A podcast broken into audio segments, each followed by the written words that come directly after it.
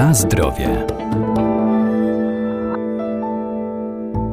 Zdrowa żywność to przede wszystkim produkty przydatne do spożycia, dlatego tak ważne jest nie tylko sprawdzanie daty ważności na opakowaniu, jaką zapewnia nam producent, ale także warunki, w jakich będziemy ją przechowywać. Dotyczy to także chleba, a przy jego zakupie warto unikać wypieków z posypką z nasion.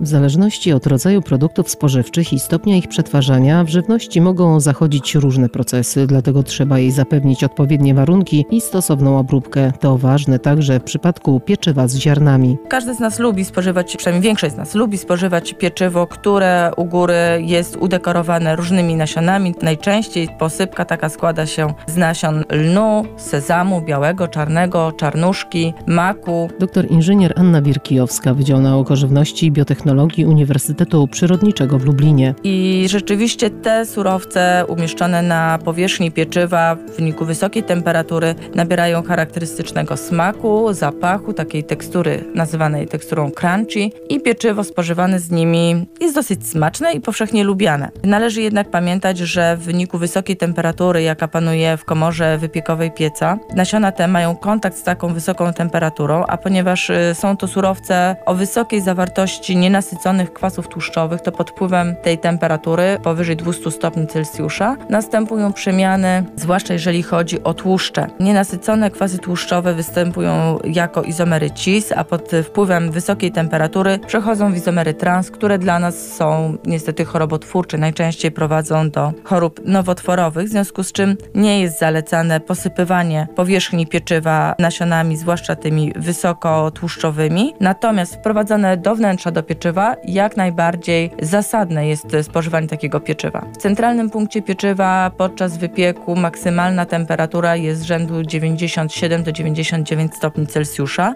w związku z czym nie ma możliwości, aby w tych nasionach przeszła ta transformacja z izomeru CINS w izomery trans, więc są to produkty dla nas pełnowartościowe, wzbogacające pieczywo nie tylko w kwasy tłuszczowe nienasycone, ale także w aminokwasy egzogenne, w błonnik pokarmowy, także zalecane jest spożywanie pieczywa wzbogaconego nasionami roślin oleistych, przy czym zachęcam do wybierania tego pieczywa, które ma nasiona w środku, a nie na powierzchni.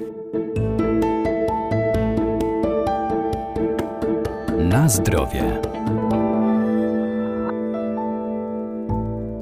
Chleb to jeden z podstawowych produktów żywnościowych w naszej diecie. Może być żytni, pszenny czy mieszany, razowy na zakwasie, czy też wypiekany na drożdżach. A kiedy pieczywo nie powinno być już spożywane? Myślę, że to z jednej strony jest rzecz gustu, jak bardzo czerstwy chleb lubimy zjeść, czy koniecznie musi to być bardzo świeże pieczywo, ale z całą pewnością, jeżeli widzimy oznaki pleśni, to nie możemy spożywać takiego pieczywa, nawet jeżeli ta pleśń jest na końcu bochenka, a my jeszcze kroimy kromeczki, to absolutnie absolutnie tutaj jest przeciwwskazanie i takie pieczywo powinno być e, wysuszone, może być wykorzystane na paszę, ale na pewno nie może być spożywane przez człowieka. E, zarówno w chleb pszenny, jak i żytni. Chleb żytni jest pieczywem bardzo e, wilgotnym i dużo dłużej utrzymuje swoją świeżość, jeżeli jest właściwie przechowywany. W przypadku chleba żytniego proponuję nie przechowywać go w woreczkach foliowych. Może dawać to złudne wrażenie, że będzie ten chleb dłużej świeży, ale ze względu na wysoką wilgotność tego produktu, jeżeli będziemy go trzymać w takiej torebce foliowej, to on szybciej może się psuć. Będzie wilgoć utrzymywał, ale szybciej mogą rozwijać się pleśnie. W przypadku pieczywa żytniego przechowywanie w ściereczce lnianej, bawełnianej jak najbardziej się sprawdza.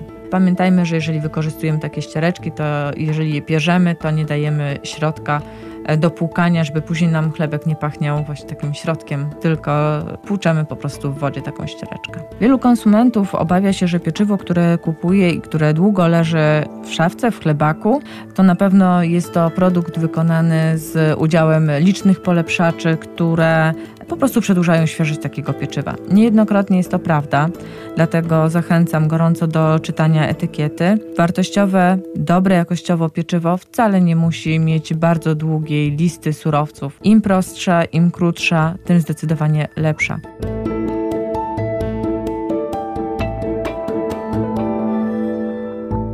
Warto też ograniczać spożywanie pieczywa zawierającego dioksan sodu E262, który przedłuża świeżość produktu i jest stosowany głównie do wyrobu pieczywa tostowego oraz gumę guar E412, która jest stosowana jako stabilizator i środek zagęszczający. Na zdrowie.